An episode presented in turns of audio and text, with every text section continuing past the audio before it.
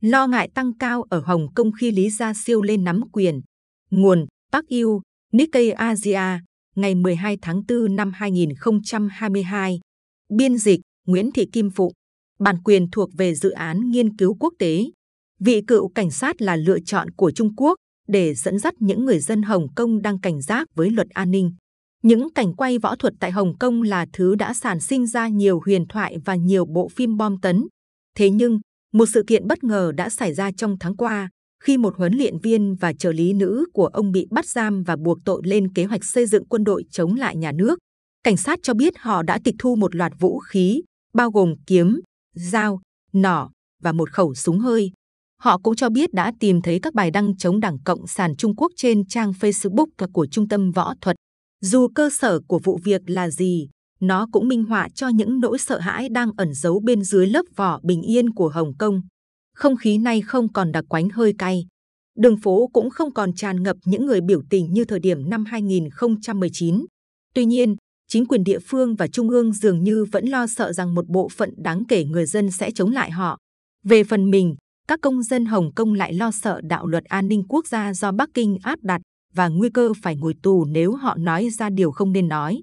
Chính trong môi trường đầy rẫy khó khăn này, một nhà lãnh đạo mới sẽ được chọn vào ngày mùng 8 tháng 5 vì đặc khu trưởng đương nhiệm, bà Lâm Trịnh Nguyệt Nga, đã tuyên bố sẽ không tái tranh cử. Lý Gia Siêu, một sĩ quan cảnh sát kỳ cựu, người cho đến gần đây vẫn là phụ tá của Lâm với tư cách ty trưởng ty chính vụ, có lẽ là ứng viên duy nhất có đủ sự ủng hộ để chính thức tranh cử. Cho đến nay, ứng viên cứng rắn này là người duy nhất nhận được sự ủng hộ hết sức quan trọng của chính phủ Trung Quốc, những người trong ủy ban bầu cử tiết lộ với Nikkei Asia. Vị trí đặc khu trưởng không phải do dân chúng bầu ra, mà được chọn bởi gần 1.500 thành viên của Ủy ban do Bắc Kinh kiểm soát. Ông ấy sẽ là ứng viên duy nhất, một thành viên Ủy ban dự đoán. Sự nghiệp của Lý, 64 tuổi, tập trung hoàn toàn vào công tác trị an và an ninh. Ông có ít kinh nghiệm liên quan đến lĩnh vực tài chính và kinh doanh, vốn là điều mang lại sức mạnh cho nền kinh tế, cũng không có kiến thức về các vấn đề xã hội như nhà ở. Nhiều vị quản lý và chuyên gia ngân hàng chia sẻ với Nikkei Asia rằng việc lựa chọn ông Lý sẽ không giúp phục hồi niềm tin đang suy giảm trên toàn cầu đối với danh tiếng của Trung tâm Tài chính Hồng Kông. Một giám đốc tài chính tiết lộ rằng triển vọng đang không tốt lắm. Lý nói với các phóng viên chẳng có người nào lại biết tất cả mọi thứ và thề sẽ xây dựng một đội ngũ với các quan chức giàu kinh nghiệm và hiểu biết, những người có niềm đam mê làm việc vì Hồng Kông. Đội ngũ vận động tranh cử của ông chủ yếu gồm các nhân vật chính trị nặng ký thân Bắc Kinh và đồng giám đốc điều hành của Ngân hàng Đông Á, Brian Lee. Nếu Lý cuối cùng được bầu làm đặc khu trưởng, điều đó sẽ cho thấy những gì đang chờ đợi thành phố 7,4 triệu dân. Điều đó có nghĩa là chính quyền trung ương vẫn lo lắng về an ninh quốc gia hoặc môi trường chính trị ở Hồng Kông. Giáo sư Lưu Đông Su từ khoa chính sách công của Đại học Thành thị Hồng Kông cho biết. Ông nói thêm rằng Bắc Kinh lo ngại về vị trí của Hồng Kông, việc Hồng Kông bị Mỹ hay cái gọi là các nước phương Tây thù địch sử dụng để chống lại Trung Quốc. Những người biểu tình trẻ tuổi của thành phố từng chế nhạo Lý khi sử dụng phiên âm tên tiếng Trung của ông sang tiếng Anh, Pikachu. Họ gọi ông là Pikachu, theo tên con vật lông xù mũm mĩm trong loạt phim Pokemon. Nhưng hồ sơ của vị quan chức không hẳn dễ thương và đáng yêu như vậy. Dưới sự giám sát của ông trên cương vị Cục trưởng Cục Bảo an và trong thời gian ngắn giữ chức ty trưởng ty chính vụ, Bộ phận An ninh Quốc gia bí mật được thành lập tại Hồng Kông theo luật an ninh quốc gia của Bắc Kinh, đã bắt giữ gần 200 người và dập tắt phong trào ủng hộ dân chủ. Danh sách bắt giữ bao gồm nhiều chính trị gia, nhà hoạt động xã hội, luật sư, nhà báo và học sinh sinh viên, có người chỉ mới 15 tuổi. Các cáo buộc chống lại họ bao gồm các tội danh như kích động hận thù chống lại chính phủ Hồng Kông và Trung Quốc, hoặc sử dụng khẩu hiệu chống đối giải phóng Hồng Kông, cách mạng của thời đại chúng ta, mà nay đã bị cấm. Một số người đang ăn mừng viễn cảnh Lý lên nắm quyền. Lưu Triệu Giai, Phó Chủ tịch Hiệp hội Nghiên cứu Trung Quốc Macau và Hồng Kông được nhà nước hậu thuẫn, gọi Lý là lựa chọn tốt nhất. Ưu điểm lớn nhất của Lý Gia Siêu là sự bình tĩnh và can đảm của ông ấy trong quá trình dập tắt bạo loạn. Lưu nói, đồng thời dự đoán rằng chính quyền trung ương sẽ đóng một vai trò lớn hơn trong việc điều hành Hồng Kông trong những năm tới. Việt Lâm nhường lại ghế cho Lý sẽ không phải là sự thay đổi lãnh đạo cấp cao đầu tiên trong năm, nhằm báo hiệu quyết tâm của Bắc Kinh trong việc siết chặt vòng kìm kẹp của mình. Hồi tháng 3, Quang Linh Gui được chọn làm phó giám đốc phụ trách các vấn đề Hồng Kông và Macau, cơ quan trực thuộc Đảng của Bắc Kinh, chịu trách nhiệm định hình chính sách của hai thành phố. Hoang là một chuyên gia an ninh quốc gia, người đã tập trung vào Tân Cương, khu vực phía tây bắc của Trung Quốc, nơi các nhóm nhân quyền nói rằng chính quyền đã giam giữ hơn một triệu người Duy Ngô Nhĩ và các dân tộc thiểu số khác.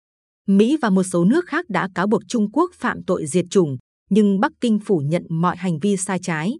Tháng 1, Bành Kinh Đường, một vị tướng lãnh đạo các hoạt động chống khủng bố ở Tân Cương, đã nắm quyền chỉ huy đơn vị đồn trú của quân giải phóng nhân dân ở Hồng Kông.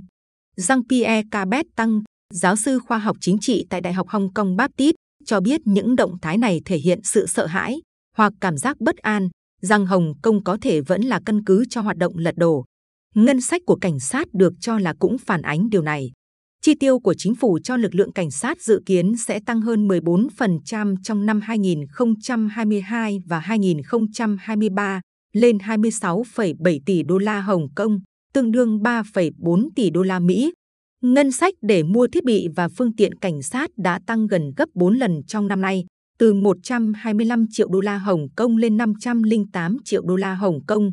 Tất cả là dành cho thành phố thường xuyên được xếp hạng là một trong những thành phố an toàn nhất trên thế giới. Lực lượng này đã mua sắm xe buýt chiến thuật, xe chống bạo động được trang bị vòi rồng và nhiều thiết bị khác. Từng là một cảnh tượng không phổ biến, nay các nhóm gồm ít nhất 4 cảnh sát thường xuyên tuần tra các khu phố và ga tàu, tiến hành các hoạt động lục soát những người qua đường trẻ tuổi. Eric Lai, chuyên gia về luật Hồng Kông tại Trung tâm Luật Châu Á thuộc Đại học Georgetown, cho biết Hồng Kông đã trở thành một thành phố có mức độ giám sát cao và đã trao quyền nhiều hơn cho cơ quan hành pháp. Một số hành vi giám sát là dựa vào chính công chúng. Một đường dây nóng an ninh quốc gia ra mắt vào tháng 11 năm 2020 để khuyến khích người dân báo cáo các hành vi vi phạm có thể xảy ra, đã nhận được hơn 230.000 cuộc gọi trong năm đầu tiên. Hàng xóm tố cáo lẫn nhau chỉ là một phần của làn sóng sói mòn tự do, vốn đã khiến một bộ phận dân cư không khỏi lo lắng. Dữ liệu khảo sát cho thấy, trong một cuộc thăm dò của Viện Nghiên cứu Dư luận Hồng Kông, hơn một nửa trong số 6.723 cư dân tham gia khảo sát cho biết họ không tự tin một phần hoặc hoàn toàn không tự tin vào tương lai của tự do cá nhân. Cứ bốn người thì có một người cho biết họ có kế hoạch rời thành phố vĩnh viễn. Mong muốn rời đi cũng không phụ thuộc vào ý thức hệ.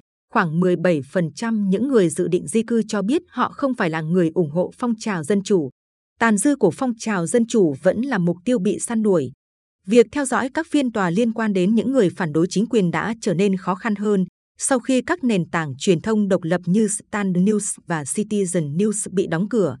Một tổ chức phi chính phủ giấu tên cho biết hơn 10.000 người đã bị bắt và gần 3.000 người bị truy tố kể từ cuộc biểu tình năm 2019. Các đại diện pháp lý nói với Nikkei Asia rằng sau 3 năm, cảnh sát vẫn đang tiếp tục truy lùng và buộc tội những người liên quan có đến các cuộc biểu tình. Một số luật sư giấu tên lưu ý rằng số tiền bảo lãnh tại ngoại đã được đẩy lên cao hơn nhiều so với bình thường và việc trì hoãn xét xử dài hạn cũng đồng nghĩa là các bị cáo sẽ bị giam giữ vô thời hạn mà không cần xét xử. Một luật sư cho biết, giờ đây việc bảo lãnh tại ngoại thường bị từ chối và ngay cả khi nó được chấp thuận, các công tố viên vẫn sẽ kháng nghị và cố gắng giam giữ thân chủ của chúng tôi. Mặt khác, cảnh sát lại không bị truy cứu trách nhiệm dù một báo cáo độc lập kết luận rằng vũ lực quá mức đã được sử dụng để chống lại những người biểu tình. Không một sĩ quan nào được cho là phải chịu trách nhiệm. Năm nay, nhiều khả năng bộ công cụ pháp lý mà chính quyền dùng để chấn áp bất đồng chính kiến sẽ được mở rộng khi người ta dự kiến thông qua một đạo luật an ninh địa phương. Đạo luật mới này tách biệt với luật an ninh quốc gia mà Trung Quốc áp đặt lên Hồng Kông kể từ tháng 6 năm 2020. Cho đến nay, Luật an ninh đã đàn áp quyền tự do ngôn luận và tự do hội họp được thiết lập bởi khuôn khổ một quốc gia, hai chế độ, khi người Anh trao trả Hồng Kông cho Trung Quốc vào năm 1997. Luật an ninh nhắm vào các hành vi lật đổ, ly khai, khủng bố và cấu kết với các thế lực nước ngoài, với mức án lên đến tù trung thân. Các nhà chức trách cũng đang sử dụng luật chống lật đổ năm 1938. Sau nhiều thập niên không được dùng đến, luật chống lật đổ thời thuộc địa gần đây đã được áp dụng thường xuyên hơn đối với các trường hợp bị cáo buộc đe dọa an ninh quốc gia. Công ty tư vấn A2 Global Risk cho biết trong một bài bình luận sau cuộc đột kích vào trung tâm võ thuật, người huấn luyện viên trong vụ việc đã bị buộc tội theo luật này. Đầu tháng 3, một DJ tên Tam Tác Chi trở thành người đầu tiên bị tuyên án dựa trên luật chống lật đổ kể từ năm 1997. A2 cho biết, kích động lật đổ sẽ được thêm vào một số tội đe dọa an ninh quốc gia mới vào cuối năm nay, nghĩa là không hình phạt có thể tăng so với mức tối đa hiện tại là 2 năm tù. Luật an ninh địa phương, trong trường hợp chính thức có hiệu lực, dự kiến sẽ bao gồm tội phản quốc, gián điệp và đánh cắp bí mật nhà nước. Tháng 1, Cục trưởng Cục Bảo an Chris tăng cáo buộc nước ngoài đang cố gắng xúi dục một cuộc cách mạng màu ở Hồng Kông. Và trong chuỗi cuộc họp lập pháp thường niên của Trung Quốc vào tháng 3, Lật Chiến Thư, Chủ tịch Nhân đại, đã cam kết duy trì sự ủng hộ đối với Hồng Kông trong việc bảo vệ an ninh quốc gia, bao gồm một kế hoạch về những loại vũ khí pháp lý cho các cuộc đấu tranh chống lại các lực lượng nước ngoài. Trong khi đó, khủng bố và cực đoan hóa đã trở thành từ ngữ thông dụng. Một bản tin cộng đồng phát hành trên toàn thành phố nhằm nâng cao nhận thức chống khủng bố của cộng đồng đã được lực lượng cảnh sát chính thức triển khai vào ngày 28 tháng 3. Bản tin được nhét vào hòm thư gia đình, kêu gọi mọi người báo cáo những cá nhân hoặc hành động đáng ngờ. Quảng cáo chống khủng bố xuất hiện khắp mọi nơi, được phát đi phát lại trên truyền hình và dán kín trên những bức tường ở ga tàu.